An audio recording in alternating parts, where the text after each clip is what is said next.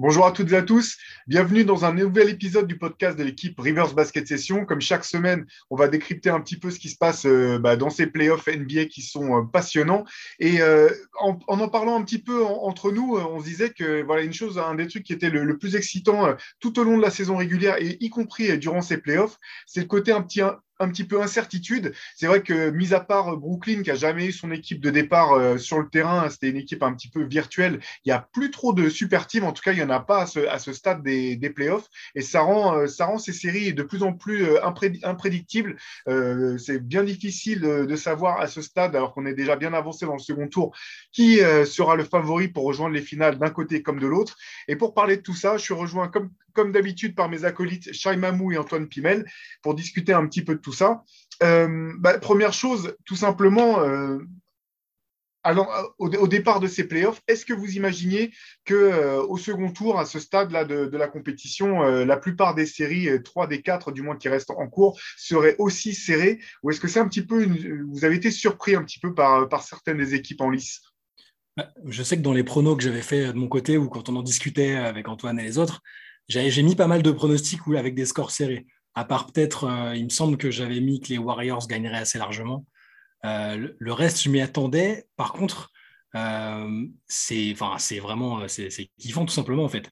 Parce que je, m'aperçois que toutes ces années où, on a eu des super teams et des, ou des superstars ultra dominantes, avec à chaque fois voilà, titre ou bust, quand tu as les Warriors ou les équipes avec LeBron, c'est tout de suite tu t'attends à ce qu'il y a un favori clair et tu t'attends à ce qu'elle les revoir à la fin. Et l'incertitude, comme tu disais là en intro, c'est, je trouve ça, tous les jours, je change d'avis sur, euh, sur la tournure que va prendre, euh, vont prendre les finales, sur euh, quelle est l'équipe la, mieux placée pour, pour gagner le titre. Enfin, je trouve ça, je trouve ça génial. Quoi. Moi, moi je suis pas surpris non plus.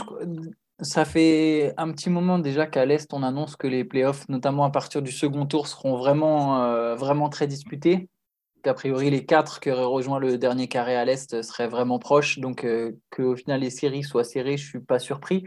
Euh, pareil à l'Ouest, pour d'autres raisons, c'est-à-dire qu'on avait vachement mis en avant le fait qu'il hum, n'y avait pas forcément un, vrai grand favori euh, à l'Ouest.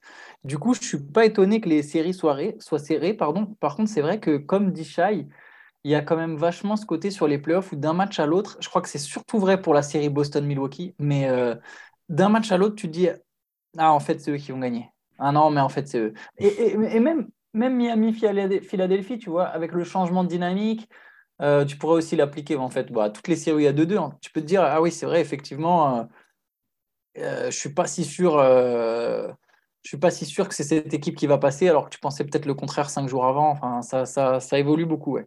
Cette série-là, quand même, pour le coup, le Miami-Philadelphie, après le 2-0, je ne m'attendais pas à ce que les Sixers reviennent outre le fait qu'Embiid euh, était très incertain, mais qu'on se doutait bien qu'il allait revenir, je ne les voyais pas revenir à 2-2. Pour moi, ça ne fonctionnait pas ou plus et j'imaginais pas ça en fait. Bah, moi, tu vois, au partir du moment où Embiid y jouait, je m'étais dit, s'il gagne ce match, littéralement, il va être complètement transformé. S'il gagne le match 3, hein, pas le 4, le match 3, mm. parce que ça fait vraiment, ah bah tiens, un autre star, elle est là, et ah bah quand il est là, en fait, on ne perd pas. Donc je me doutais que ça créerait l'élan. Euh, un petit peu de se dire euh, ah on est en confiance, c'est bon, on joue avec lui même s'il n'est pas à 100%, ils ne peuvent pas nous battre quand il est là. Euh, le match 5 sera intéressant. C'est peut-être la série où je vois le. Je réfléchis. Non, il y a Milwaukee. Non, ok. J'allais dire c'est peut-être la série où je vois plus l'équipe à l'extérieur l'emporter, mais je ne sais pas en fait, parce que j'ai aussi une grande confiance en Milwaukee. Enfin, enfin toutes les séries sont, sont, sont dingues. On a des beaux playoffs. Hein. C'est vrai que ce qui est marrant, c'est qu'à part peut-être euh, Philadelphie avec euh, bah, l'ajout tardif de, James Harden, mais sachant que le corps de l'équipe était quand même euh, était déjà en place, toutes les équipes engagées là, c'est des équipes qui sont vraiment construites sur la sur la durée en fait. Milwaukee, c'est la même équipe depuis des années, Boston, même chose. les Warriors, c'est plus des joueurs qui sont revenus de blessures, mais qui étaient déjà là à la base du mouvement qui était en place. Les Grizzlies, ils ont créé leur équipe de zéro quasiment autour d'un cœur de joueurs qui, qui se maintient. Miami a certes rajouté Kyle Lowry, mais pour le reste, c'était déjà là. Euh, Phoenix, bah, ça fait maintenant deux ans, euh, et puis euh, avant l'arrivée de Chris Paul, c'était déjà les mêmes cœurs. Dallas, il y a eu effectivement ce trade de, de Kristaps Porzingis en cours de saison, mais même chose, on peut dire que c'est dans la continuité. Et c'est vrai que c'est assez sympa de voir que finalement, cette année, il y a les équipes qui avaient, qui, avaient joué, comment dire, tenter de, se reconstruire un petit peu à la va-vite ou en faisant des, gros trades pour euh, chambouler tout l'effectif en se disant on va parier sur euh, des gros noms pour euh, ça va nous permettre d'aller au titre. Ça n'a pas marché. Et là, on est vraiment dans, des équipes avec lesquelles on a pu qu'on a pu voir grandir, évoluer, qu'on a pu apprendre à jouer ensemble. Et je pense que ça, explique aussi peut-être en partie pourquoi une grande partie de ces séries sont aussi serrées. C'est-à-dire que quand il y a besoin d'ajustement, là, on sent que les, équipes sont aussi prêtes à, saisir vraiment ce que les coaching staff peuvent, peuvent proposer ou qu'elles ne vont pas se démobiliser après une défaite parce qu'il y a un vécu collectif qui est assez important euh, quasiment dans, pour, les huit équipes qui sont encore en lice. C'est ce qu'on aime en fait. Enfin, personnellement, je, suis ravi de voir que le bon travail, enfin, que le travail sur la durée et pas à la va-vite est récompensé, euh, que l'ajout de superstar fonctionne pas ou plus. Euh, c'est quand, même, quand même cool de voir euh, que, les GM qui bossent bien sont, sont récompensés aussi. Je ne sais pas si c'est aussi radical en fait. C'est pas au plus jusqu'au prochain Big Tree qui gagne en fait. Mais, c'est vrai qu'on a effectivement un peu changé d'air. Ce serait, d'ailleurs intéressant de se demander comment on est passé de, de trois, de, trio à, des duos finalement. Ça a commencé un peu avec LeBron et Anthony Davis en 2020.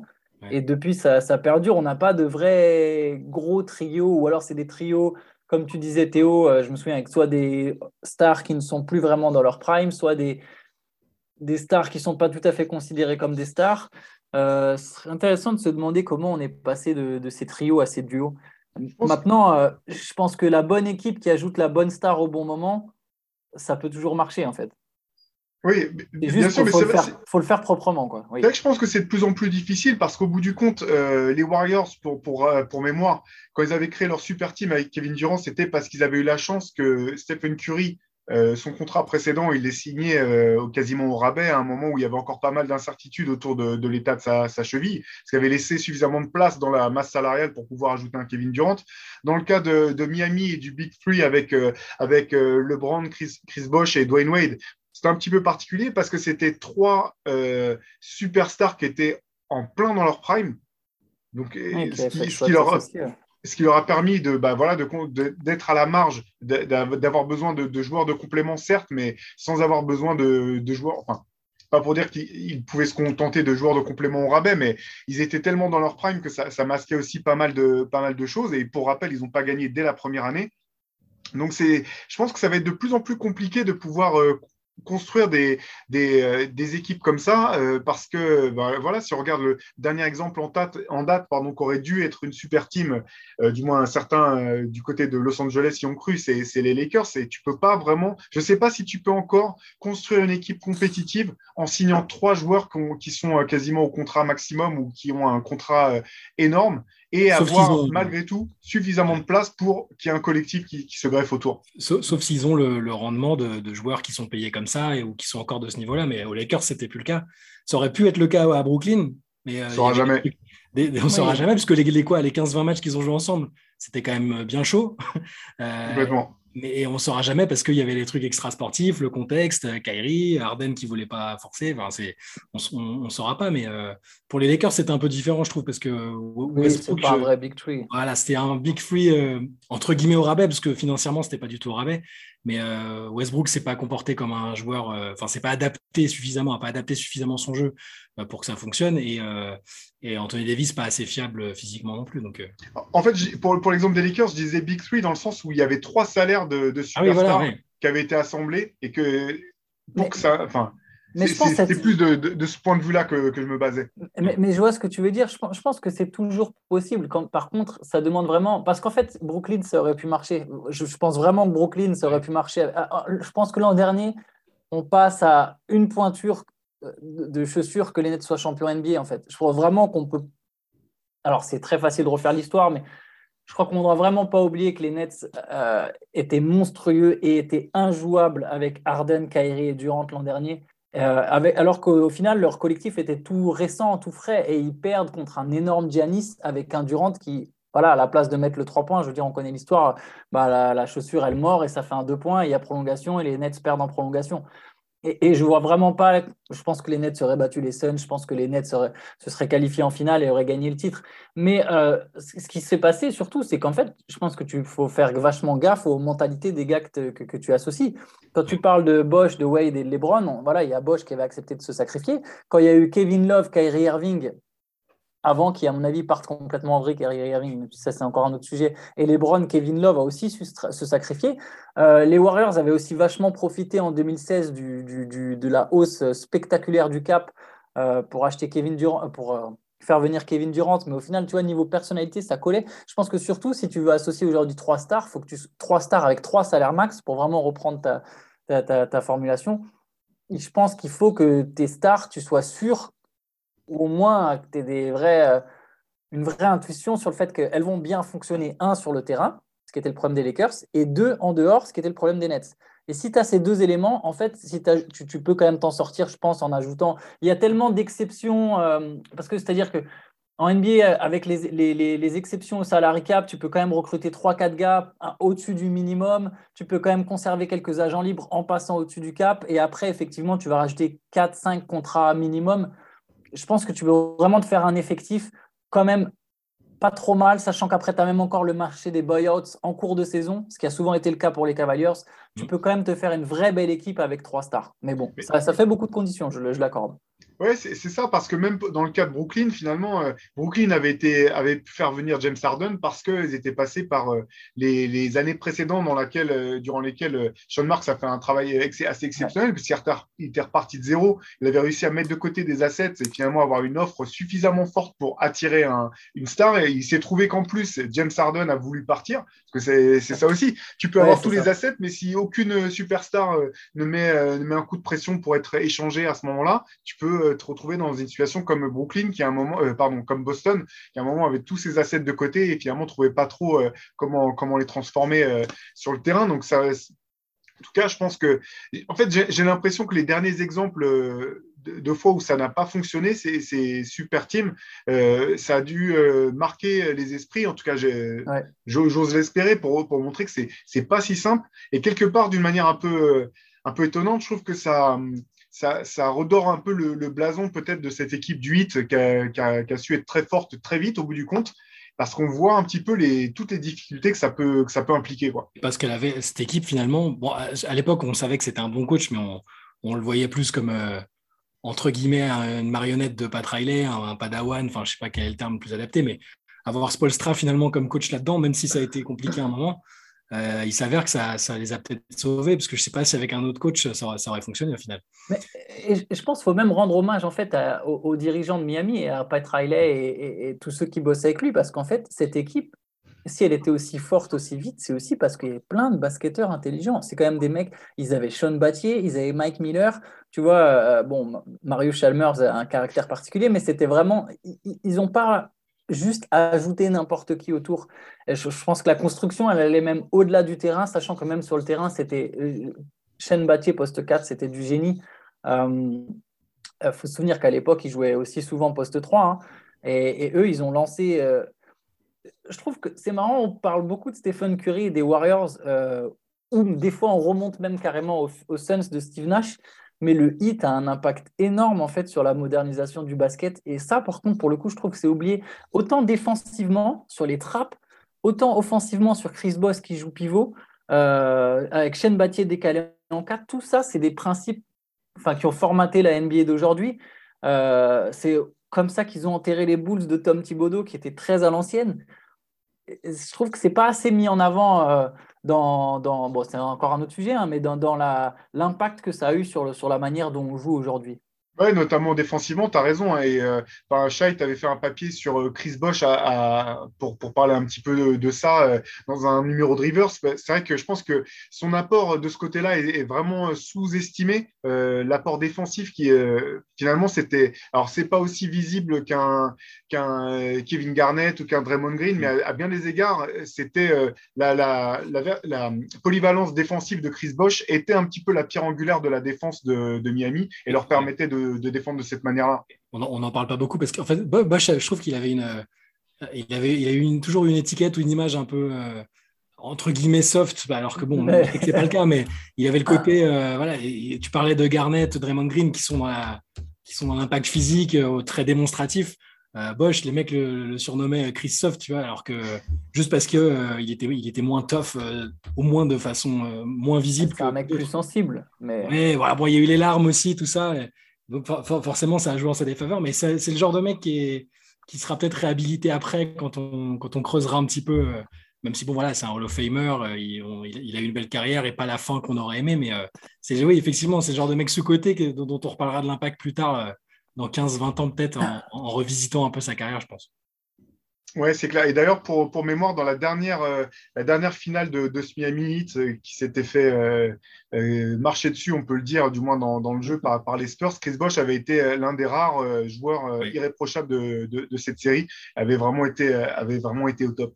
donc ouais, en tout cas, ce, qui est, voilà, on en revient à, à ces playoffs 2022, serrés, disputés avec des renversements de situation, quelques surprises.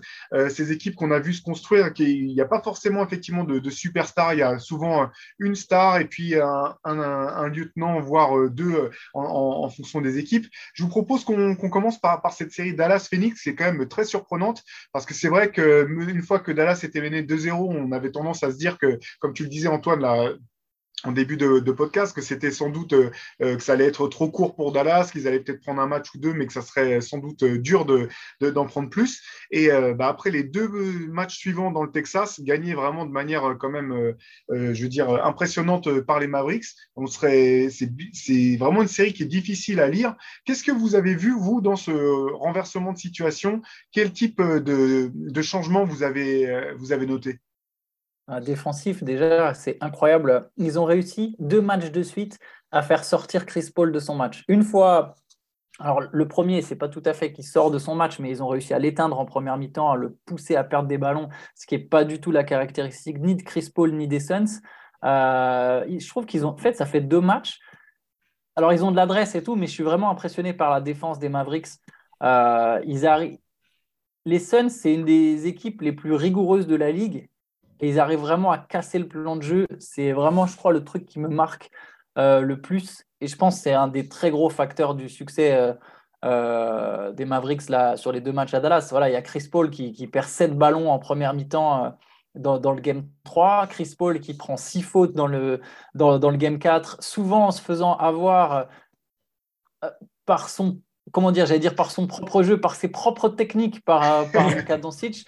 On aurait dit le, disciple qui a dépassé le maître et qui arrive à lui mettre les, les, carottes que Chris Paul a mis à la moitié des meneurs de la NBA euh, pendant, pendant, pendant 15 ans.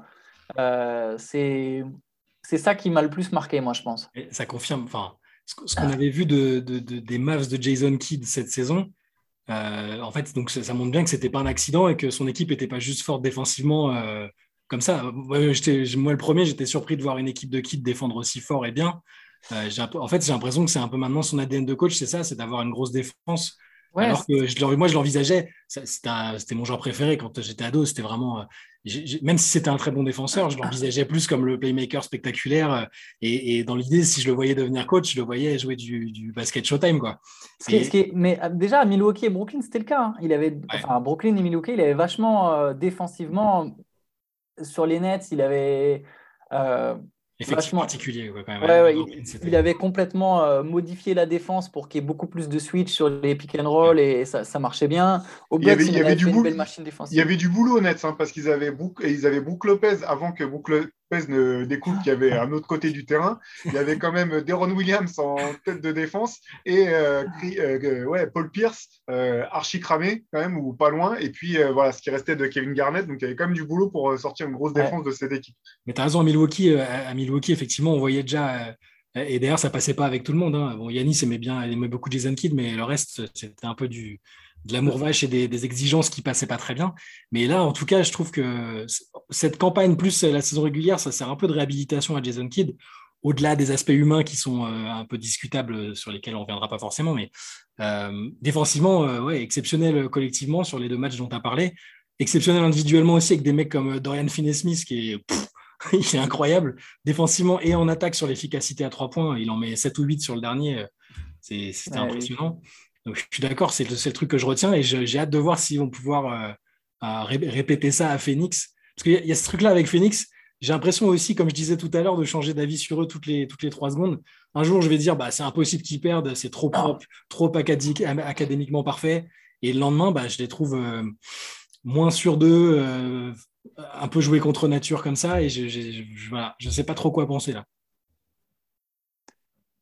Les, les, les Suns, euh, j'ai l'impression que en fait, ça fait deux tours que je trouve, euh, c'est ce que on en parlait un peu sur chat, je trouve que ça fait deux tours qu'en fait leurs faiblesses, elles, se font petit à petit exposer mm. par une équipe qui est de plus en plus forte. C'est-à-dire que ça a commencé avec les Pélicans qui les ont mis en difficulté sur certaines situations et Mavericks qui font de même. Et en fait, je pense, ça, même si les Suns venaient à passer, je trouve que ça, ça donne de la matière au coach, euh, au prochain coach qui va affronter Phoenix, si Phoenix devait passer. Et, et si c'est les Warriors, fort probable, de Steve Kerr, J'imagine très bien Steve Kerr et ses assistants travailler vraiment beaucoup là-dessus pour, pour, pour, pour, exploiter notamment les trois points dans le corner parce que les Mavericks ont une, une adresse affolante sur, sur, sur, le match 4. Mm. On ne peut pas négliger euh, ce facteur dans la victoire. Je veux dire, ils mettent, je crois, 12 ou 14 3 points en première mi-temps. Euh. mais il y a beaucoup, beaucoup de tirs ouverts dans le lot.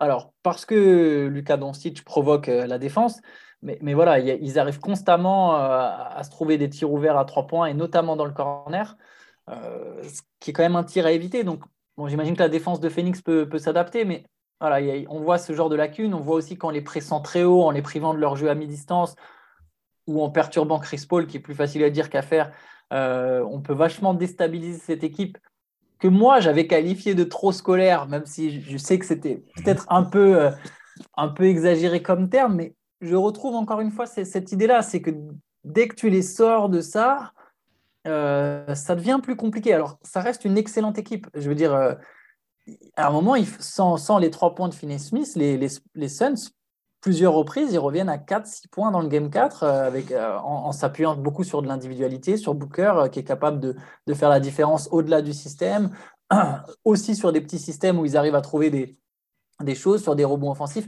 Donc, c'est une très bonne équipe, ils savent te débrouiller, mais je pense que voilà, j'ai peur qu'il y ait un moment où le talent en face soit tel que euh, ça passe plus.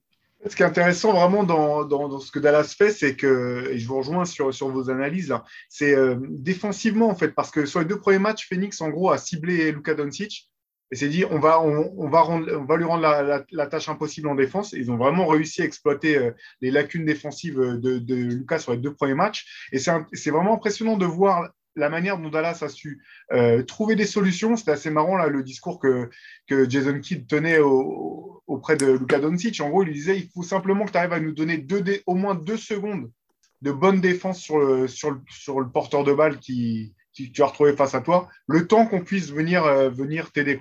Donc derrière, il y a eu euh, une organisation défensive autour de, de, ce concept, enfin ce concept, derrière cette idée. Lucas, qui, je pense, en fait, est parfois capable de plus défensivement que ce qu'il montre.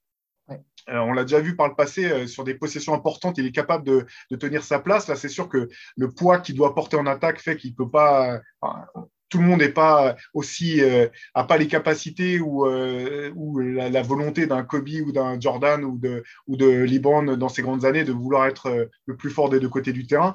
Ça, ça on y viendra. Et ce, qui est ce qui est intéressant pour Dallas, c'est que je pense que finalement c'est là le plus grand danger pour Phoenix, c'est que si jamais on devait utiliser l'adage qui veut qu'en playoff, dans une série serrée, c'est l'équipe qui a le meilleur joueur qui gagne, là, la, la, balance pèse largement en, faveur de, Dallas parce qu'en fait, euh, euh, les, Suns ont beau être très forts en défense, ils n'ont aucun joueur qui peut défendre sur, euh, sur Luka Doncic. Même Michael Bridges ne peut pas tenir Luka Doncic. Donc en gros, derrière, ce qu'on a vu sur les deux derniers matchs, euh, c'est vraiment euh, une, un peu une masterclass, j'ai trouvé, en termes de playmaking de la part de Luka Doncic, d'arriver à voir s'il a l'avantage tout de suite et que si la défense n'est pas encore en place, essayer d'exploiter pour soi-même. Et dans les, dans les deux matchs gagnés par Dallas, il y en a un où il était particulièrement maladroit, donc euh, l'addition aurait pu être bien plus salée.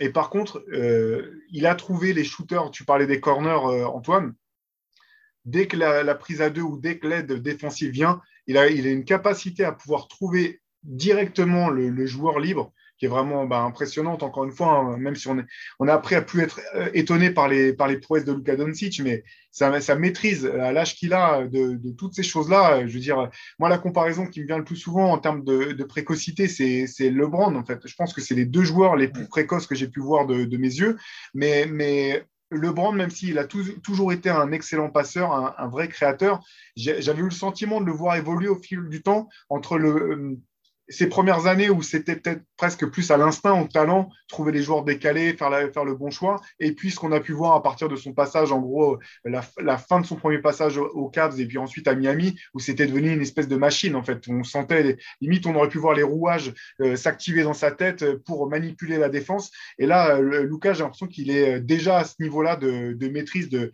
sa manière de manipuler la défense en fonction de qui est son vis-à-vis, d'où vient l'aide, qui va venir en aide et des rotations défensives que vont mettre en place les Suns a été particulièrement impressionnante sur, les deux derniers matchs. Et, comme tu disais tout à l'heure, je pense qu'il a encore un, ou deux gros gros matchs en, magasin qu'il n'a pas encore sorti offensivement. Euh, euh, ceux qu'il a, qu'il a fait sur les deux dernières saisons, même s'ils n'avaient pas passé le premier tour, euh, et qu'il a fait d'ailleurs sur les, contre, contre Phoenix au début, il, a facilement un match à 40, 40 points, 15 passes dans, les pattes, à mon avis. Hein. C'est ouais, aussi dont, on doit se méfier Phoenix, effectivement. C'est clair, la, la stat est assez folle, mais à la fin du troisième match, du troisième match de la série, il était à égalité avec Michael Jordan pour la plus grosse moyenne de points en playoff. C'est quand même complètement dingue. C'est-à-dire que dans, donc, quand on, quand on pense qu'il y a eu des Elgin Baylor, des Will Chamberlain, des, des, euh, Larry Bird, des, des, enfin, des, Alan Iverson, même des scores aussi extraordinaires, c'est, après, voilà, il est au début de sa carrière, hein, il va falloir tenir, euh, tenir la route, mais c'est pour, euh, pour aller dans ton sens, Shaq, dans le sens où on sait qu'il a, a des matchs de grosses factures dans les jambes, tout comme Devin Booker, ceci dit, et tout comme Chris Paul. Hein. Je pense qu'un match où Chris Paul se fait avoir, enfin, je pense pas que Chris Paul euh, reviendra. Je sais que tu, vas certainement en parler, Antoine, mais pour, pour, le match 5, je vois pas Chris Paul euh, refaire une, une mi-temps où il ah perd 6 ballons, où il se fait sortir pour 6 fautes avant, avant la fin du match. Ah je suis d'accord. Je pense qu'on va avoir un très grand Chris Paul. Euh, par contre, là où je suis. Moi, j'aime beaucoup la comparaison avec LeBron James. Je trouve qu'il il a du LeBron. Cette équipe des Mavericks me fait penser à une équipe de LeBron début de carrière. Euh, avec Doncic qui est finalement en avance, même sur les Browns, comme tu le disais. Et, et, voilà, les Browns, sur ses troisième playoffs, il va en finale. Euh, je sais que toi et moi, Théo, on avait mis les Mavericks en finale cette saison. Ça pouvait sembler fou. Je pense que c'est tout à fait jouable encore. Euh, je ne dis pas que les Mavericks vont passer les Suns. Je, trouve que cette série est trop dure à pronostiquer. Mais, mais je pense que cette équipe, en tout cas, a vraiment les moyens d'aller en finale parce qu'elle a le meilleur joueur des playoffs à l'Ouest en termes d'individualité. Euh, oui, Chris Paul et Booker ont des gros matchs euh, dans, sous la semelle, ça c'est sûr. Euh, Booker, à n'importe quel moment, il est capable de prendre feu. Chris Paul, il va faire un bon match. Par contre, le seul qui est capable de faire du 40, 13, 15, voilà, des stats comme ça, comme tu disais, Shai, c'est Doncic. je pense qu'il va y en avoir un moment. J'espère pour les Mavericks que ce sera au Game 5. Euh, enfin, peu importe, en fait, que ce soit au Game 5 ou au Game 6, parce que de toute façon, ils auront besoin à un moment d'un match comme ça de Doncic.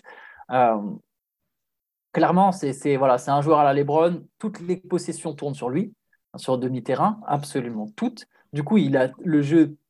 Enfin, il a un jeu taillé pour les playoffs, Doncic, parce que c'est tout, se, tout, va, tout se joue sur, sur, du, sur du tempo un peu plus lent. Il peut euh, décortiquer chaque possession. Par contre, c'est sûr que ça, ça doit le crever.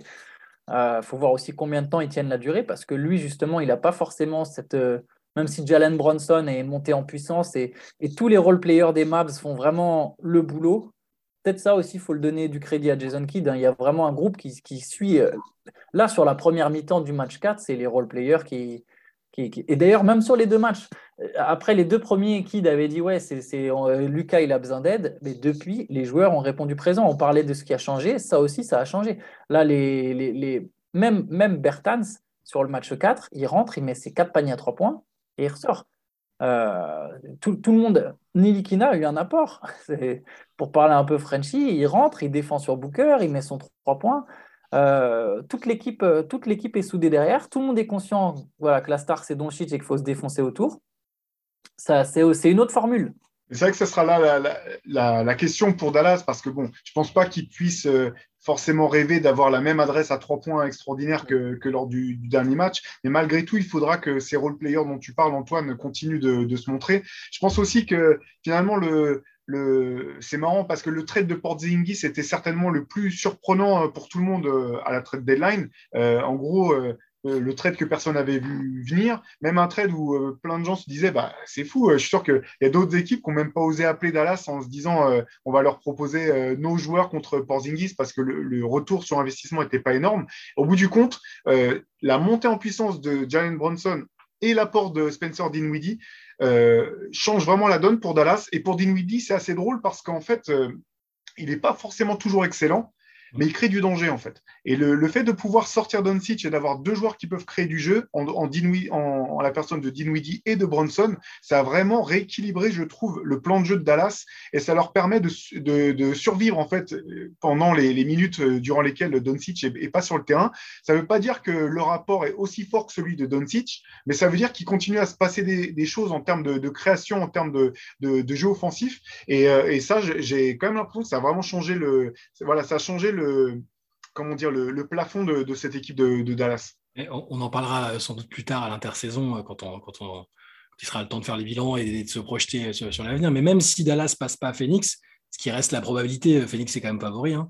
Je trouve que tout ce qu'on voit là, tout ce qu'on a vu cette saison et, depuis le trade de Porzingis, comme tu en parlais, euh, c'est très encourageant et une sorte je trouve que l'équipe s'affirme. C'est autour de quel joueur elle va s'organiser à l'avenir. je parlais de Finney Smith, il est, il est signé pour les années à venir. Doncic ne va pas bouger.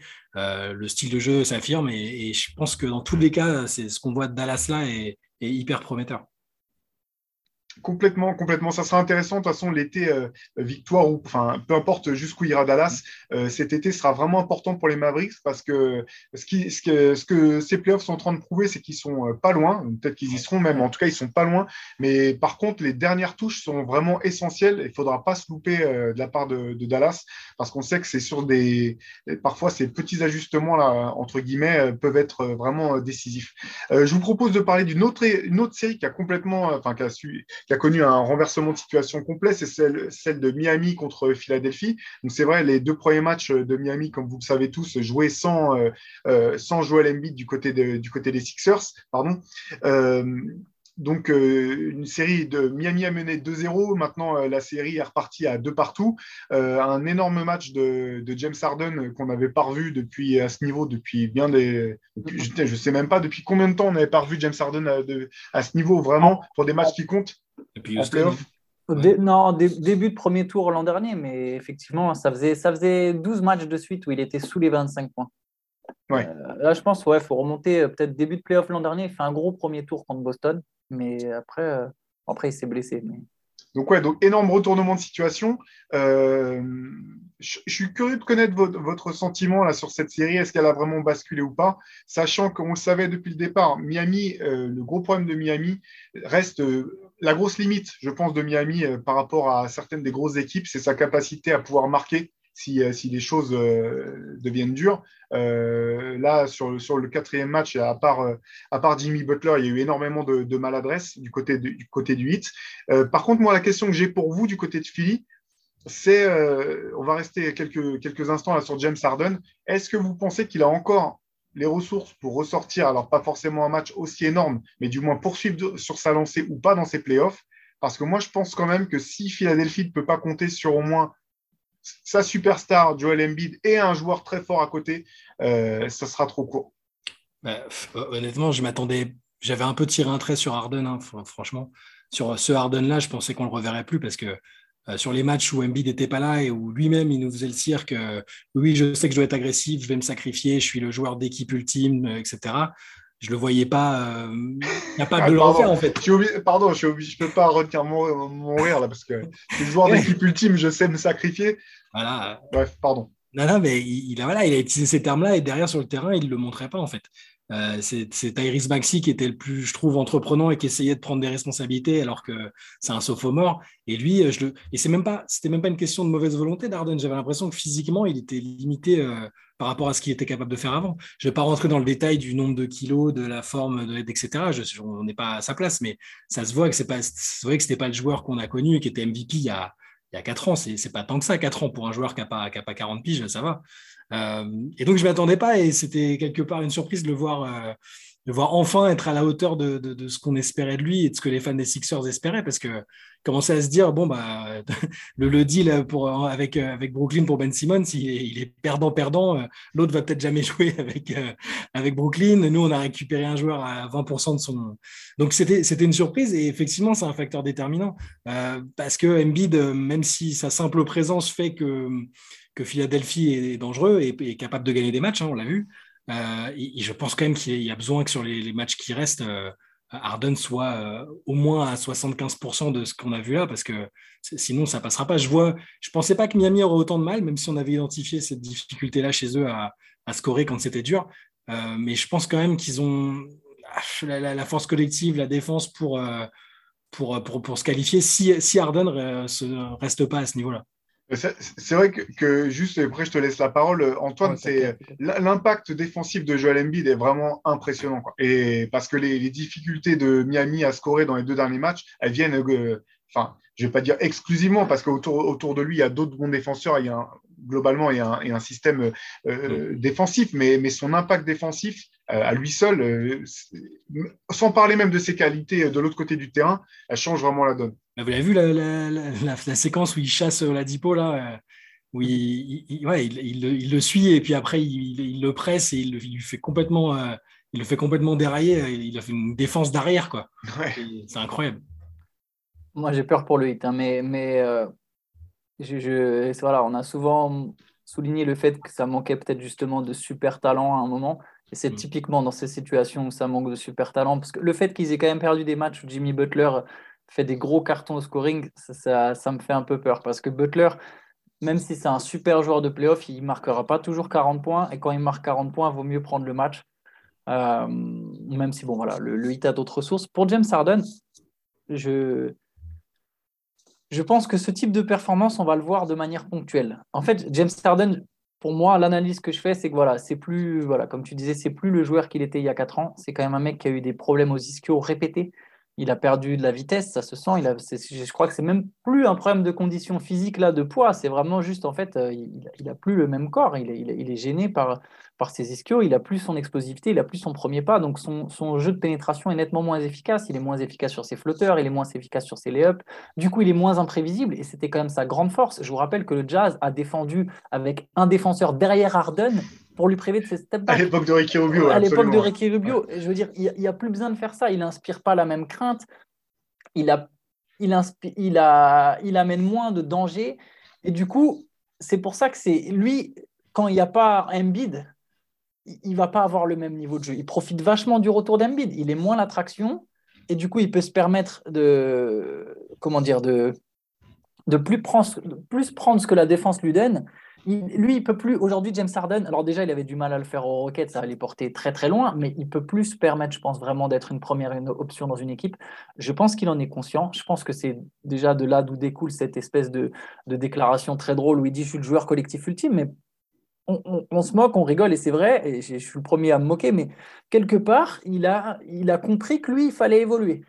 Contrairement à, notamment à son ancien coéquipier Russell Westbrook, euh, James Harden, il est en train de vachement évoluer. Je sais pas si, je crois ça c'est sous nos yeux, ça devient peut-être le un des trois, mais enfin ça a toujours été, mais vraiment un vrai meneur de jeu et un des meilleurs playmakers de la ligue. C'est ce qu'il faisait là depuis le début des playoffs. Alors évidemment, c'est pas ce qu'on attend d'une deuxième superstar, on sait pas ce qu'on attend d'un joueur avec un tel standing. On se dit que c'est lui qui va marquer et pas Maxi.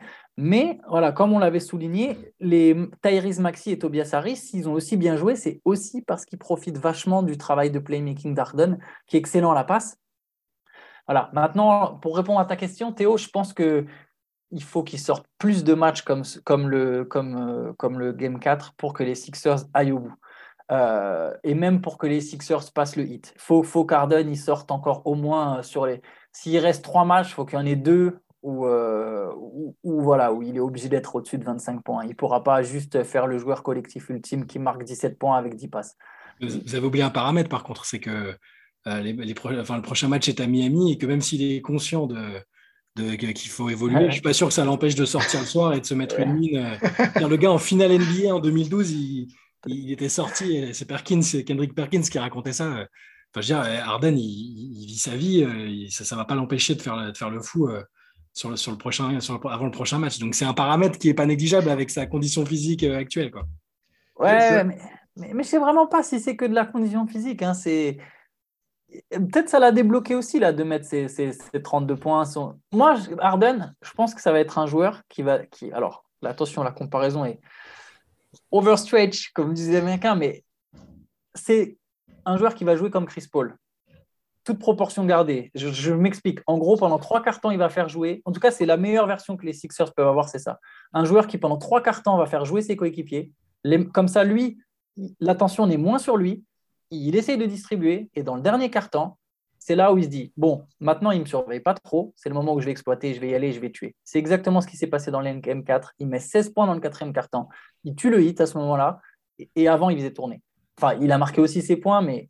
Par contre, si Chris, Paul il t'entend, il va t'embrouiller presque autant que le blond euh, dans la salle des Mavs. non, mais, c'est clair. Non, non, mais, bien sûr, je, suis désolé pour les fans de Chris Paul. C'est vraiment toute proportion gardée. On n'est pas sur le même joueur n'est pas sur la même intelligence de jeu, mais c'est un super playmaker, c'est un joueur qui est capable de faire jouer les autres. C'est à, lui de. J'ai l'impression qu'il a le recul sur lui-même, en fait. C'est marrant parce que dans ses déclarations, euh, il va dire non, mais rien n'a changé, c'est juste mes shots, mes tirs qui sont rentrés et tout. Mais voilà, apparemment, il serait déjà pas prêt à pas prendre le max. Je, pense qu'il y a une certaine conscience quand même. Ceci dit, c'est euh, sur le, tu dis, euh, c'est juste mes shoots qui sont rentrés. J'ai le sentiment que là, en tout cas, sur cette fin de saison, à voir effectivement, parce que je pense qu'il n'est pas à 100% de ses capacités, mais il n'a jamais été aussi dépendant de son step back three.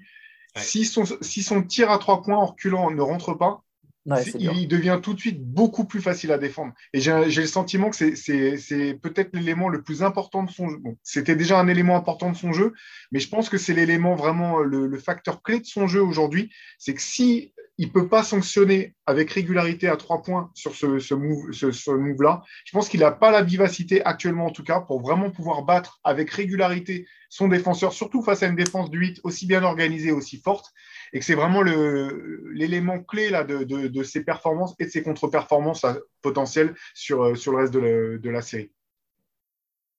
Ouais, ouais. Et, mais le hit, et d'ailleurs, euh, ça me permet de rebondir sur le hit, le hit est privé de Laurie, ou en tout cas, on ne sait pas si Laurie va jouer et il n'est pas à 100%. Et je pense que ça joue beaucoup aussi dans cette série. Ça enlève vraiment un.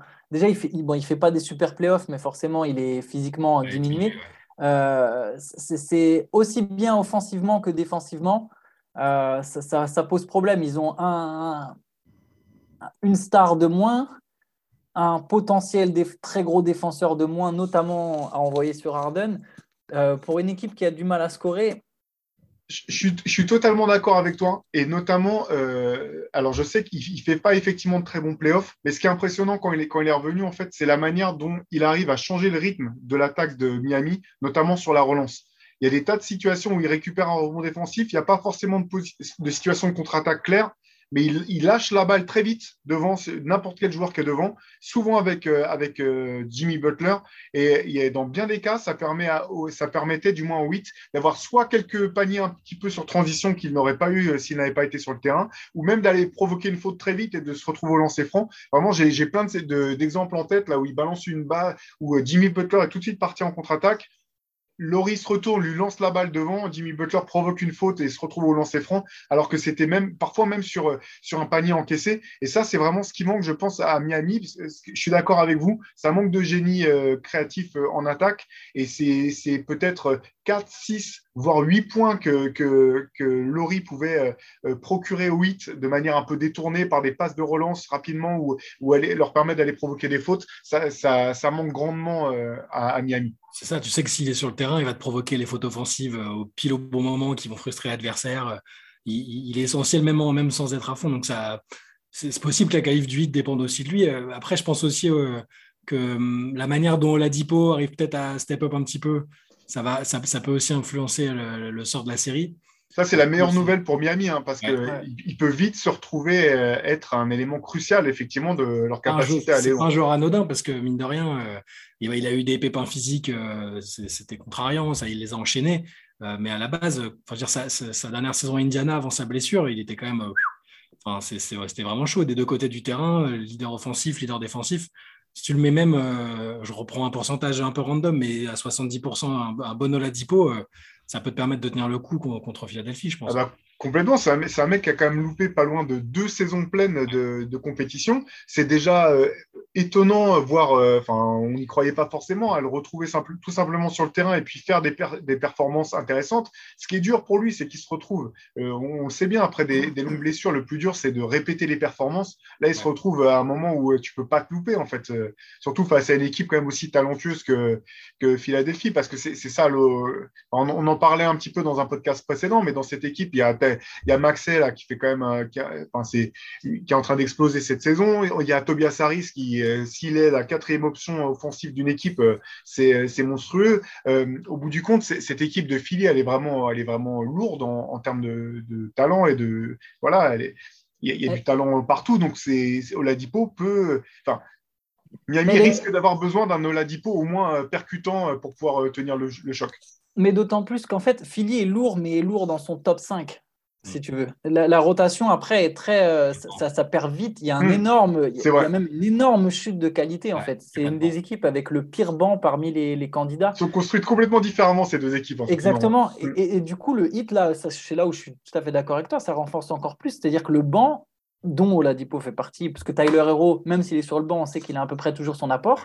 Le banc, tous les joueurs autour, les Gabe Vincent, les Max Truss, les Oladipo, éventuellement Duncan Robinson s'il se retrouve relancé dans la série, euh, c'est des joueurs qui peuvent faire la différence. Euh, un match où Miami, si sur le Game 5, Miami a un vrai gros apport du banc, ça m'étonnerait vraiment pas que le. Bon, alors, c'est toujours un facteur dans n'importe quel match, mais, mais c'est vrai que voilà, surtout, surtout, surtout sur ce match-là, euh, ça peut vraiment peser ça en faveur du hit. Il faudrait que vraiment autour. Je pense que voilà, si Butler met ses 25 points et, que derrière le, le, banc tient la route, euh, là, ça peut vraiment pencher en faveur euh, du hit. Je suis complètement d'accord. Il suffit d'un gros match de Duncan Robinson, un match où il y a de l'adresse en fait. Si Miami sort un match où il y a de l'adresse à trois points, notamment de ces, joueurs qui sortent du banc, ça change. En fait, ça change toute la donne pour eux. Ça change toute la donne pour lui. Parce que défensivement, ça sera solide dans tous les cas. Il y a un autre truc auquel je pense, c'est que euh, j'ai trouvé, en tout cas sur le dernier match, et là, depuis qu'Embiid est revenu, je trouve qu'Adebayo a beaucoup de mal à défendre sur lui, à ne pas prendre de faute, alors que c'est quand même un des meilleurs défenseurs de la ligue. On l'a toujours cité dans les meilleurs euh, défenseurs de NBA cette saison. Je trouve que même face à un Embiid qui est limité, qui, qui, est censé avoir un peu peur du contact et d'un mec aussi fort qu'Adebayo en défense, je trouve que euh, c'est peut-être peut le truc qui m'inquiète un peu pour Miami. ça va être intéressant à suivre, en tout cas, euh, cette série vraiment passionnante. C'est vrai que c'est un peu dommage, comme pour toutes les séries, on, aimerait euh, voir les, les équipes au complet. Là. Donc, euh, j'espère, pour, du moins pour, pour l'intérêt du, du, sport, que, que Kyle Lowry pourra, pourra revenir. on sait que c'est a priori pas, pas pour le, prochain match, mais peut-être pour le, pour le suivant. Il va peut-être essayer pour le prochain, mais bon, c'est, même s'il joue, c'est, c'est, clairement pas à 100%. Mais... Ouais. En tout cas, bon, voilà série euh, passionnante quoi qu'il en soit. Euh, autre série, enfin dernière série où, euh, où le score est à égalité de, de parties partout, Boston-Milwaukee. Là, c'est vrai que c'est encore une fois, j'en reviens à ce que, tu, ce que vous disiez tout à l'heure. Là, c'est en fonction des matchs, en fonction des momentum, même à l'intérieur d'un même match, on peut se dire, ah bah, ça y est, euh, telle équipe a pris le pas sur l'autre. Euh, un petit peu la, même logique, peut-être que dans la, série Dallas-Phoenix, dans le sens où euh, si on se dit, bon, bah, quelle équipe a le meilleur joueur, je pense que pour le coup, c'est Milwaukee qui a le meilleur joueur en la personne de, de Yannis Antetokounmpo, malgré tout le respect que j'ai pour Jason Tatum. Par contre, Boston a certainement plus d'armes, du moins peut-être, enfin, a une menace peut-être un peu plus répartie. Qu'est-ce que vous voyez, vous, euh, sur, sur, cette série? Qu'est-ce que, Sur quoi est-ce que ça, se joue, selon vous? Moi, je trouve que les Bucks ont un vrai problème, c'est qu'ils sont vachement, du coup, dépendants des performances de Giro Holiday, parce que leur... Euh, leur euh, donc, Holiday est là leur deuxième meilleur joueur sans Middleton.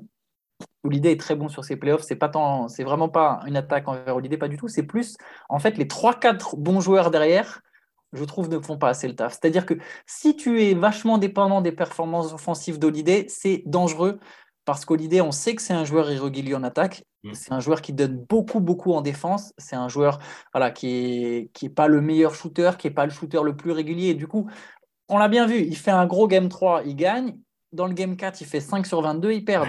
Mais pourquoi c'est dangereux? C'est-à-dire que derrière, j'attends beaucoup plus de Bobby Portis, j'attends beaucoup plus de Grayson Allen. Grayson Allen fait une très mauvaise série, euh, enfin très mauvaise série offensive. Il est à 6 points alors qu'il avait bien joué contre les Bulls. Là, il est complètement éteint. Euh, Bobby Portis est, un, bon, est toujours autour de ses 10 points, mais voilà, on, a très peu de joueurs. C'est-à-dire qu'on a Giannis et Giro Holiday qui sont tous les deux au-dessus de 20 et 30 points. Et derrière, euh, c'est beaucoup plus douloureux je pense que c'est le bon mot. Georgie, il est. Bah, voilà, il revient blessure. Il revient de blessure, il est vieux. Wesley Matthews. Euh, il est... Par contre, défensivement, Wesley oui, Matthews, oui, non. Bien sûr, bien sûr. Mais je, parle vraiment sur l'apport offensif. Bien sûr, pardon, excuse-moi. Parce que d'ailleurs, Milwaukee, de toute façon, euh, défensivement est énorme, et je pense que c'est ce qui, fait que la série est à 2-2. Parce mm. que euh, sinon, il. Après, pour aller autrement, euh, j'avais vu un tweet passer, je ne sais plus qui l'a tweeté, je suis désolé, c'est un Français qui avait dit heureusement que Chris Middleton n'est pas là parce que sinon ça serait presque unfair. Et eh ben moi je suis d'accord, je pense que si Chris Middleton était là, s'il jouait, en fait les Bucks seraient les grands favoris. Alors je les vois toujours gagner, je les vois champions, je les ai mis champions là maintenant au début des playoffs, je les vois toujours être champions. Mais je pense que s'il y avait Chris Middleton, il n'y aurait même pas vraiment de débat en fait. Euh, tellement cette équipe me semble forte. Mais là, voilà, je trouve que vraiment ils vont avoir besoin, surtout sur le Game 5, d'un gros apport au-delà de, de Giannis et Holiday en attaque. Ouais, c'est, moi j'adore jouer Holiday. J'adore ce joueur. Je trouve euh, sous-côté euh, en permanence. Par contre, offensivement, en fait, parfois il fait des choix que j'arrive pas à comprendre. Même dans le Game 3, où il a été très bon, il prend des tirs parfois et je me dis, mais, mais pourquoi, pourquoi maintenant? Pourquoi de cette manière-là? Alors quand ça tombe dedans, bah, c'est, extraordinaire. Mais, euh, mais c'est, marrant parce que c'est un joueur intelligent euh, qui, qui euh, a jamais l'air d'être, euh, mon pas, pas, particulièrement d'émotion. Il a l'air, comment dire, en, en, je sais pas comment dire, la tête sur les épaules. Et pourtant, parfois offensivement, il, fait des choix que je trouve vraiment difficiles à, difficile à comprendre. Et c'est dur parce que là, on sait qu'en gros, il faut qu'il prenne au moins 20 tirs par match. C'est le deal vu que Chris Middleton n'est pas là. Donc parfois, bah, il se tient, hein, c'est un bon soldat. Donc tu sens des fois même que c'est même pas forcément les tirs qu'il veut prendre, mais notamment en début, en début de match, c'est souvent lui qui prend, euh, euh, il prend pas mal de tirs dans le premier carton parce qu'il faut lancer la machine, etc. Mais on sent que c'est pas, c'est pas naturel, quoi. C'est vraiment, euh, vraiment pas naturel de sa part. Et c'est vrai que c'est derrière, les, choses deviennent vite compliquées, comme tu le disais Antoine, si les role players n'arrivent pas à montrer le, bout de leur nez en attaque, parce que défensivement, Wesley Matthews que j'adorais notamment quand il était à, Portland avant de sa, blessure au tendon d'Achille, qui a vraiment fait dérailler sa carrière, parce que c'était un, joueur qui était, je pense, sur le, sur le point de, de passer un cap.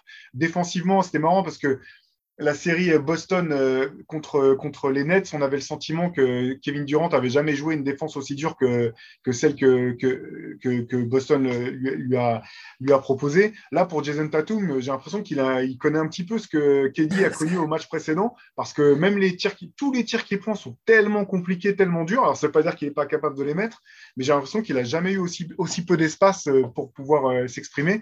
Donc, ça va se jouer finalement contre Boston, une très bonne équipe défensive aussi à euh, bah, l'équipe qui aura les, role players qui seront mieux sortir euh, leur épingle du lot, comme on a vu dans le dernier match de, des Celtics avec euh, Ford qui fait un match extraordinaire. C'est toi, euh, Chai, je crois, qui a écrit le, papier ce matin sur. c'est Antoine. Excuse-moi, Antoine. voilà, sur, sur, sur, Ford, mais au bout du compte, c'est, ça risque de, se jouer comme ça, sur des, le role player qui saura faire un carton au bon moment. Quoi.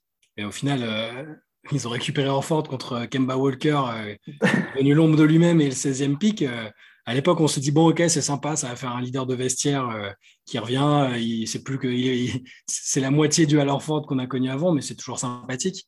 Et là, le gars, il te claque 30 points, 30 euh, points dans, un match ultra important. Et puis, ce qui était génial, c'est qu'il y avait ce duel avec Yanis où ils se sont toisés, ils se sont un peu engueulés et, ils se sont rendus là pareil. C'était une, une semi-rivalité à un moment, il y a quelques années. Orford et Yanis, on disait Orford, c'est le mec qui peut stopper Yanis. Il est toujours en difficulté contre lui. Yanis, il, était, il avait à cœur de montrer que, bah, que non, personne ne pouvait l'arrêter, encore moins à Lorford.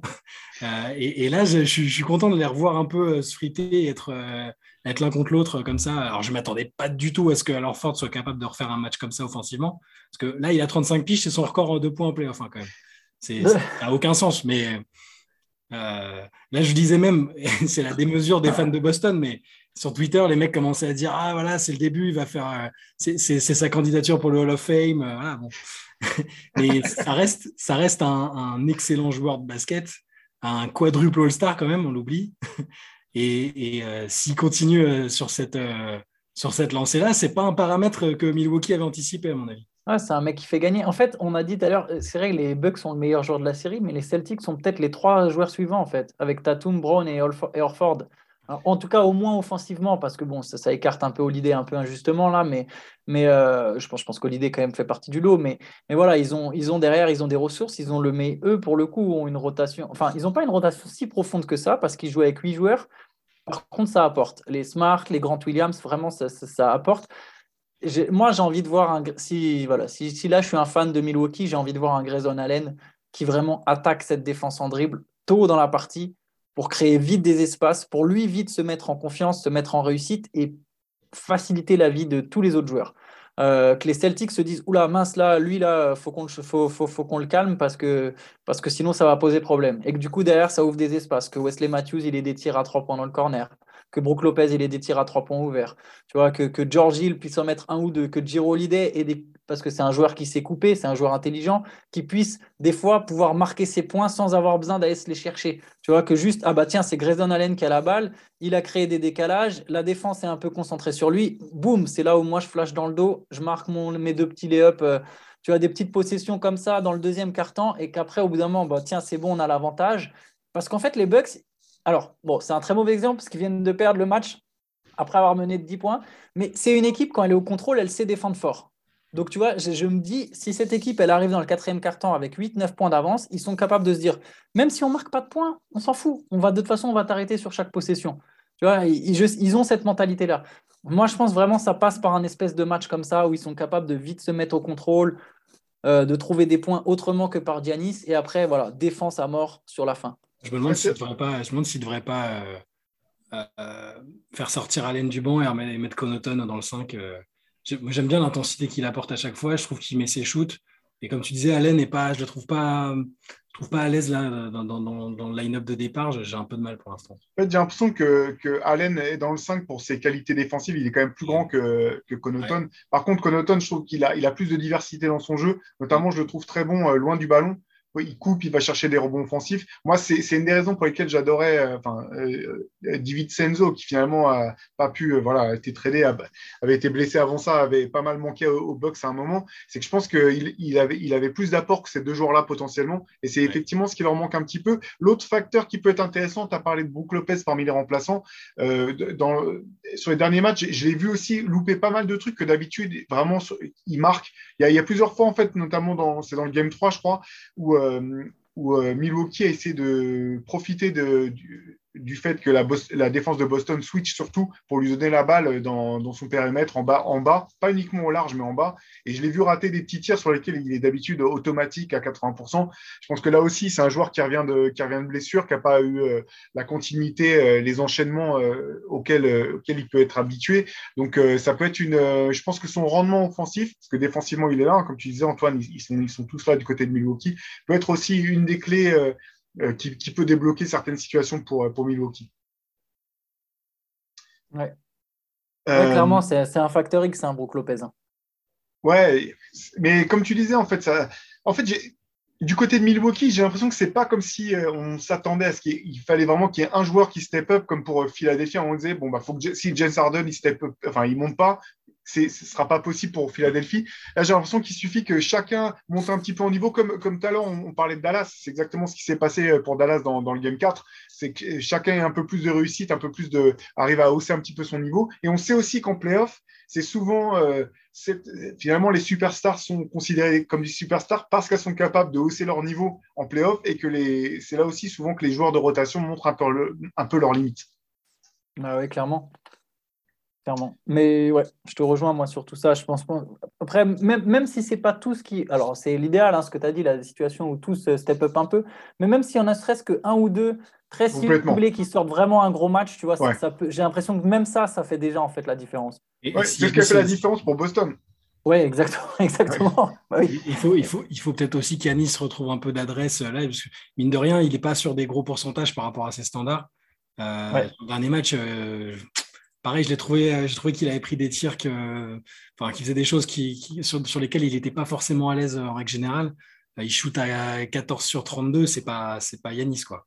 Ouais, parce qu'il est déjà, il est obligé d'en prendre 30. En fait, déjà, c'est presque problématique. Déjà, en fait, c'est le fait que voilà, Holiday, il est à 20 tirs et, et Giannis à 30. C'est trop, en fait, pour chacun. Mm. Et, n'empêche, la défense de Boston, c'est quand même fou. Hein.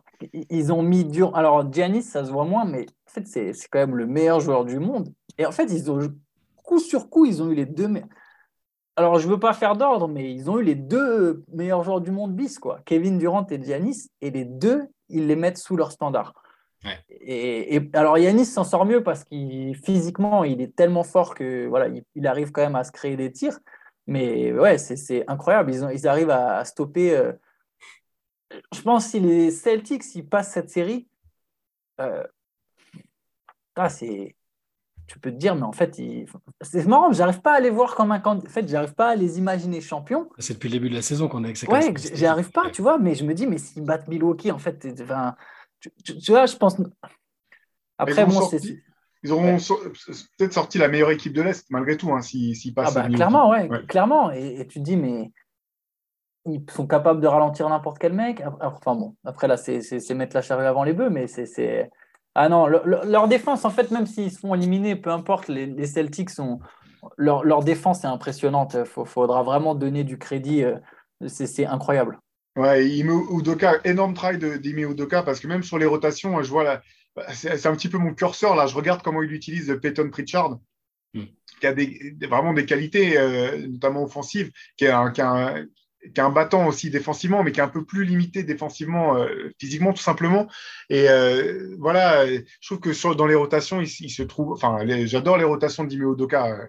Euh, je les trouve tout le temps pertinentes. Après, ça paye, ça paye pas, ça c'est le jeu, c'est le jeu quoi. Mais, mais je trouve qu'il fait un job vraiment impressionnant sur ses playoffs.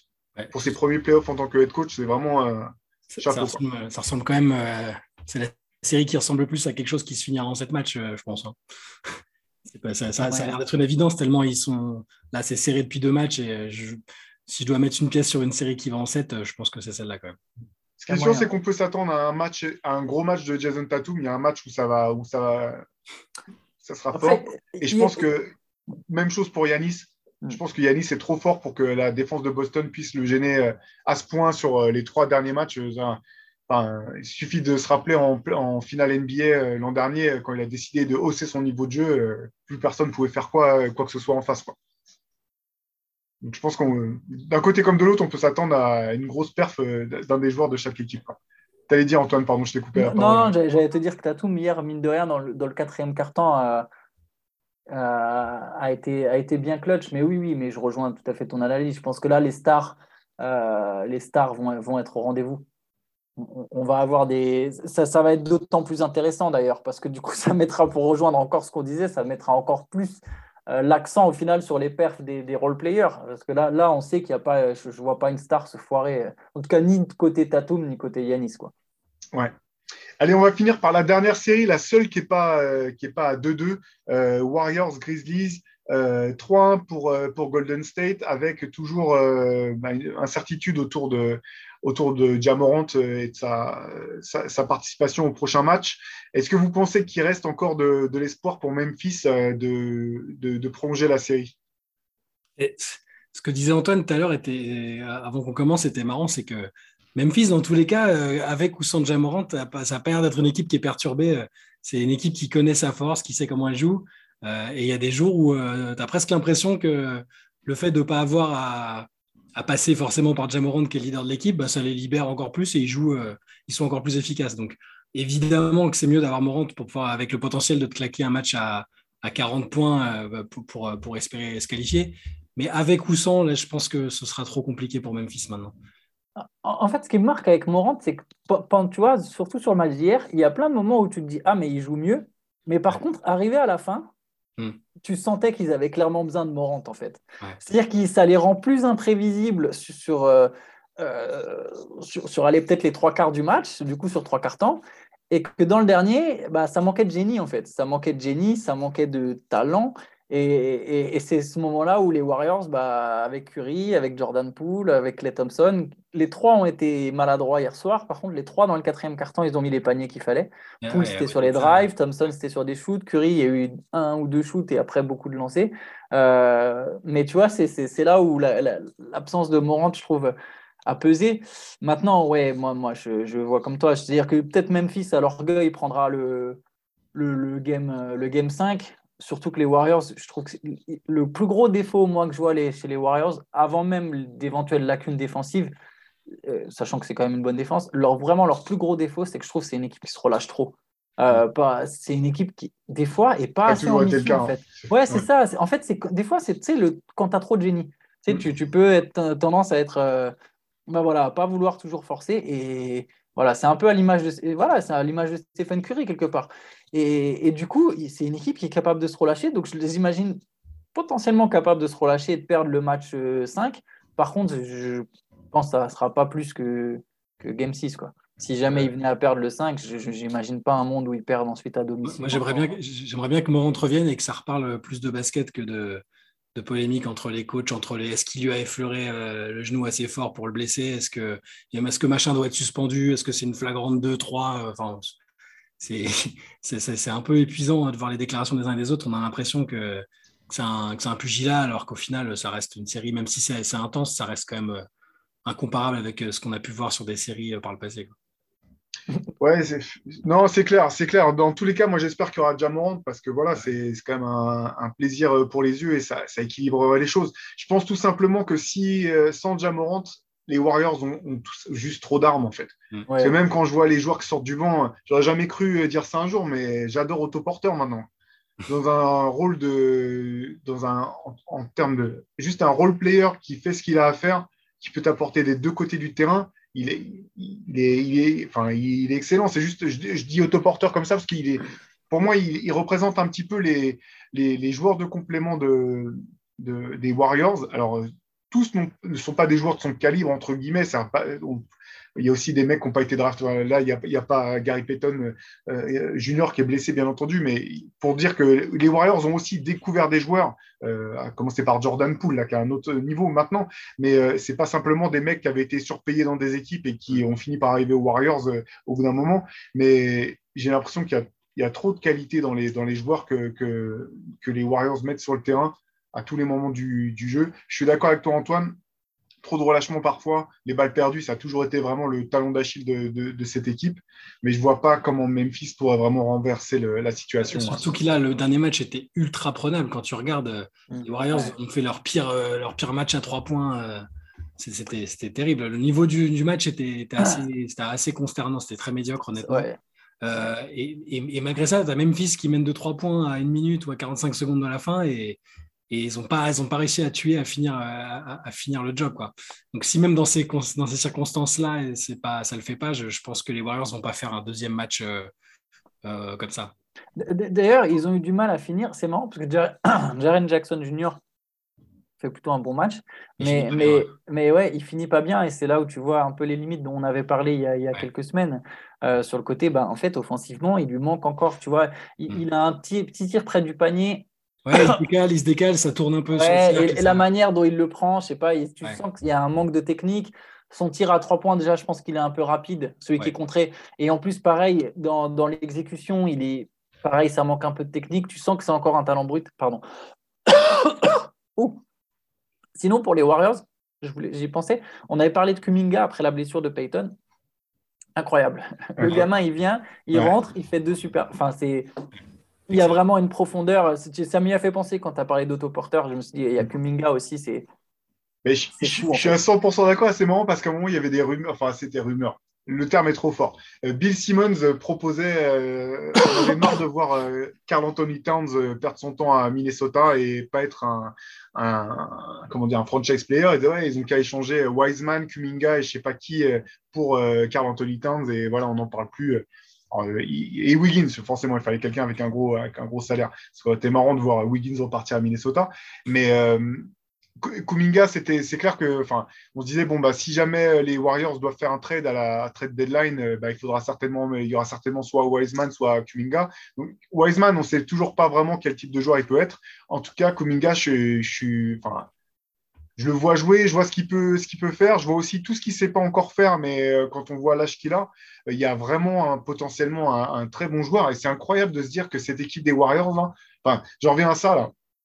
Il joue sans Wiseman, quand même, euh, donc un gars qui a été drafté numéro 2 de draft. Tu te dis, mais s'ils avaient pris n'importe quel autre mec, c'est pas contre Wiseman, c'est simplement le fait qu'il soit blessé. N'importe quel autre mec qui a été drafté dans les cinq premiers, mais quel talent il y aurait dans cette équipe, c'est juste incroyable. Quoi. C'est qui qui est pris après? Donc il y a la Mélo. Alors la Mélo, je pense que maintenant, l'explosion de Jordan Poole peut atténuer vachement le fait d'avoir pris la Mélo. Parce que la Mélo aurait typiquement pu être le joueur que, Jordan Poole. Euh, euh, c'est-à-dire que tous ceux qui se disaient Ah non, mais Curry Thompson, Mélo, ça ne passera pas, bah, ça passe. Regarde comment ça passe. quoi. Mm. Et t'imagines la Mélo avec le talent qu'il a. Bon, après, qui est pris à la Mélo Vous vous ah, souvenez ou pas? T'as Anthony, ouais, as Anthony Edwards en 1, Wiseman en 2, Patrick Williams. Ah, Patrick Williams, rien en 4. Ouais. Euh, après, dans les bons, euh, après, il faut descendre, mais tu as du Ali Burton en 12. Pareil, Ali Burton, avec, j'imagine même pas. Mais ouais, Patrick Williams, par exemple. Après, Wiseman, c'est c'était vraiment sur le futur, le joueur qui peut devenir. Mais là où mm. je te rejoins, tu as un deuxième choix de draft. En final, il a encore une grosse valeur vu que personne ne sait vraiment il sera, qui il, sera peut-être très bon hein, d'ailleurs. On ne sait pas encore quoi. Clairement, mais je me dis là, moi, si je suis les Warriors, je me dis attends, attends. De ce qu'on voulait, c'était à la fois jouer sur le présent et le futur. Le futur, c'était censé être Wiseman. Mm. Imaginons qu'il ne soit pas champion cette année-là, hein, que cette équipe aille pas au bout. Je suis le GM des Warriors. Je me dis, mais attends, le futur, on a Kuminga et Poole. Le futur, on est tranquille. On a quand même deux joueurs qui, vont, qui sont là, franchement, pour moi, potentiellement, c'est deux All-Stars. Poole, je suis persuadé, tu lui laisses une équipe, vraiment, il peut devenir All-Star. Tu vois, et, Kuminga, il a l'air d'avoir vraiment du talent. Euh, et je suis sûr que j'oublie un jeune. Ils ont Moses Moody, non, ouais, bon, euh, en tout cas, tu as ces deux-là. Tu te dis, bon, notre futur, potentiellement, on a quand même une belle base, même sans Wiseman. On n'a pas été champion, mais on n'est pas passé loin. Mais transfert Wiseman, là, récupère n'importe quel mec chaud. Forcément, tu n'auras pas une star, mais tu peux vraiment aller chercher un très bon vétéran à une équipe qui, elle, veut se reconstruire et qui se dira Ah, il était deuxième choix, il a quasiment pas joué à la fac, quasiment pas joué à NBA. Le mec a un corps, son potentiel est encore inexploité ça va peut-être devenir un joueur monstrueux, bah ok, on leur refile ce très bon vétéran contre Wiseman. Tu, vois, que, vraiment, je prendrais ce raisonnement-là. Mais ce qui est sûr, c'est que Kuminga sera, on n'entendra plus son nom dans des rumeurs de trade parce que je pense que là, ils ont compris, euh, ils ont compris l'impact qu'il pouvait avoir. Euh, enfin voilà, c'est un, joueur qui arrive il a joué en J-League. Euh, il, là, il est, je le trouve prêt avec le temps de jeu, il l'exploite bien alors que il le lance dans le bain, comme tu disais tout à l'heure, Théo, il le lance dans le bain, il arrive, il a l'air d'être prêt, d'être fonctionnel. Quoi. Je ne suis pas sûr que si demain les Wolves disent bon, bah, Towns en a marre et il est trop con, je pense pas que je pense pas que les, Warriors incluent Kuminga dans un, dans un trade. Mais, D'ailleurs, il y a un truc que j'ai jamais vraiment aimé dans toutes ces rumeurs, avec notamment lancées par les gros insiders, c'était de toujours vouloir ramener un pivot à Golden State. Euh, en, voilà, en, supposant que le point faible de Golden State était le poste de pivot, parce que forcément, si on regarde le 5, on voit que ah, bah, euh, c'est Kevin Looney. Mais moi, je ne suis pas d'accord du tout avec cette idée, parce qu'en fait, ça priverait paradoxalement sans doute Golden State de sa plus grande force. Alors, j'imagine qu'il s'adapterait, mais je trouve que les 5 où il y a Draymond Green en pivot sont souvent finalement les meilleurs 5 des Warriors. C'est comme ça qu'ils ont gagné des titres, c'est comme ça qu'ils ont fait des super saisons. Euh, Bon, après, bon, j'imagine que si tu leur donnes Joel Embiid, euh, forcément, ils vont s'adapter. Ah, tu, vois, enfin, je veux dire, voilà, si tu ajoutes un joueur de ce calibre. Mais Carl Anthony Towns, par exemple, qui est un excellent joueur, mais j'ai peur qu'en fait, ça déséquilibre. Je préférerais limite avoir un joueur moins fort ou carrément avoir le niveau dessus et que tu m'envoies Embiid. Fort. Il n'est pas assez fort tactiquement, en fait. Ouais, voilà, c'est ça. il n'arriverait pas. À... Je, je, préfère que tu m'envoies un joueur du même niveau, mais à un autre poste, en fait. Oh, donne-moi un poste 3 de ce niveau. En fait, de toute façon, je, pense malgré tout qu'avec un talent comme Towns, euh, euh, le staff et Steve, Kerr trouveraient le moyen d'adapter le truc. Le truc, c'est qu'en fait, euh, je pense que si tu veux jouer à. Enfin, Golden State, je ne vais pas dire qu'on a. C'est toujours bien d'avoir encore plus d'attaques, mais euh, pour que ça marche à Golden State, il faut avant tout qu'il y ait la défense. Et c'est la... Parce qu'en attaque, ils, sont déjà, ils ont déjà ce qu'il faut. Quoi. Et finalement, Kevin Looney, bon, bah, il met, met 6 points, euh, s'il en met 12, bah, c'est incroyable. Tout le monde est content. Mais c'est pas pour ça qu'il est sur le terrain. Quoi. oui, c'est clair. Sur les moments où il doit être sur le terrain. Donc, euh, donc c'est intéressant. Et puis, Wiseman, voilà, si, Wiseman ne, peut ne serait-ce qu'être une bien meilleure version de, de Kevin Looney, les Warriors n'ont peut-être pas besoin de plus pour continuer à être très forts euh, dans les 3-4 années qui viennent. Euh, voilà, on verra. Je pense que le, début de saison prochaine sera vraiment intéressant à suivre du côté des Warriors et de Wiseman notamment pour voir s'il y a vrais joueurs euh, à, conserver ou si ça peut être un, asset à échanger. Oui, parce que eux, ce qui est intéressant, c'est qu'en fait, ils vont Steve Kerr euh, il osera en fait lancer ce, euh, tester des choses, en, surtout encore plus s'ils sont champions en titre, tu vois. Si là, ils regagnent cette année, en début de, saison prochaine, ils peuvent se permettre de se dire, bon, les 30 premiers matchs, si on fait 15-15, enfin 15-15, là c'est même, un, même un scénario euh, où ils se sont foirés, tu vois. Mais si on fait, si on fait 20-10 ou 18-12 sur les 30 premiers matchs, on s'en fout. C'est pas grave. Euh, si on a perdu 6 matchs parce qu'on a tenté de faire jouer Wiseman un peu plus, euh, lui donner un peu plus de ballon, ils peuvent, en fait, ils peuvent se permettre. Ils peuvent se permettre tellement de choses. C'est, je pense que c'est les favoris encore. Je pense que cette année, c'est les favoris sur les équipes qui restent là. Je trouve, je trouve que c'est. Ils ont des faiblesses. Hein. Il n'y a aucune équipe qui est parfaite, mais offensivement, ils ont tellement de puissance que c'est quelque chose. Je veux bien être d'accord avec toi aujourd'hui, mais je suis sûr que j'aurais changé d'avis demain déjà. Tu Par contre, là où je suis, euh, c'est l'équipe qui a le plus haut plafond. Ouais, voilà, c'est ça, ouais. Parce qu'il y, y a, tellement de choses qui ne qui sont pas euh, au niveau qui pourrait être le leur du côté des Warriors que quand tu regardes le potentiel inexploité ou du moins les, les, les, les, trucs qui coincent, je pense que c'est celle qui a le plus haut plafond de, de toutes les équipes encore en lice.